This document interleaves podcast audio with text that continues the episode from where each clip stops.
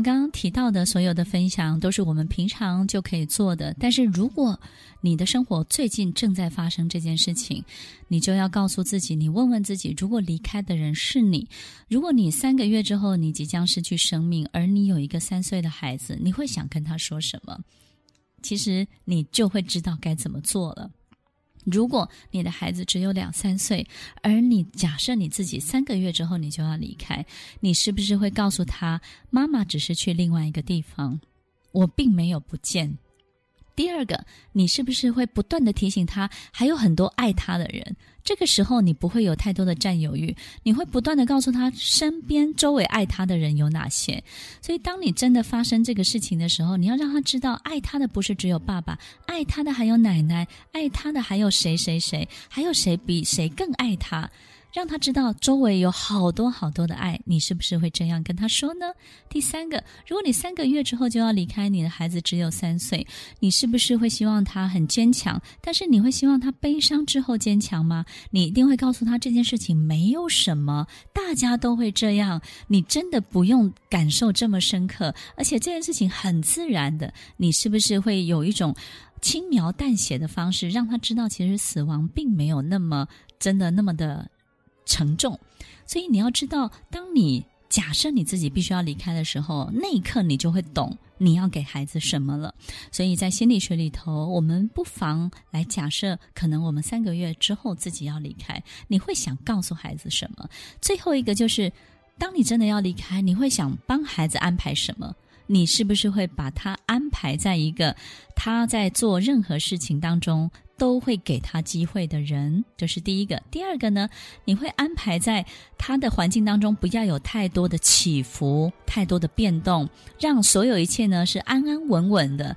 他就可以安稳的生活，安稳的发挥他的潜能，发挥他的所长，而不用再经历各种变动，对不对呢？所以你就要知道，哦，原来我们要让孩子在一个稳定的环境当中，他就能够接受很多事情的变动，也就是呢，他的大。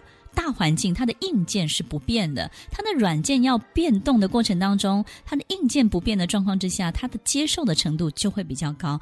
所以千万不要带孩子跑来跑去，一定要让孩子在一个固定的地方，两年、三年，甚至五六年的时间，孩子对于所有人生当中的变数接受的程度、能力就会高非常非常多。最后一个。Emily 的提醒：我们尊重生命的长相，所以呢，要尊重朋友也有他独特的样子，尊重我的玩具，尊重我的宠物，尊重我的爸爸，尊重我的妈妈。所以，当孩子懂得尊重周围的一切的时候，又能够做到四道人生，这是 Emily 给大家的很重要的最后的建议。四道人生，这个四道指的是什么呢？道歉、道谢、道爱、道别。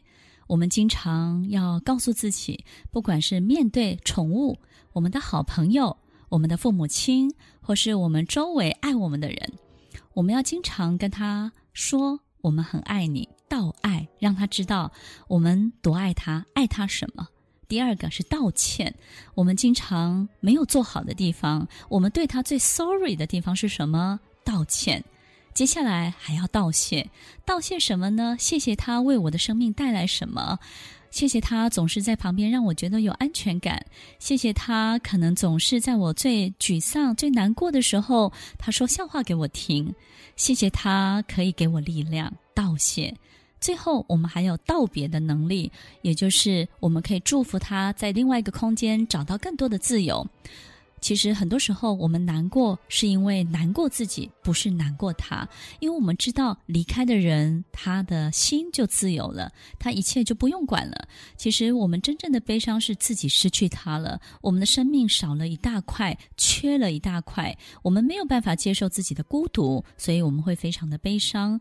那这种道别呢，就要有一个很重要的能力，就是不是只有关注自己的缺乏而已，而是能够祝福别人。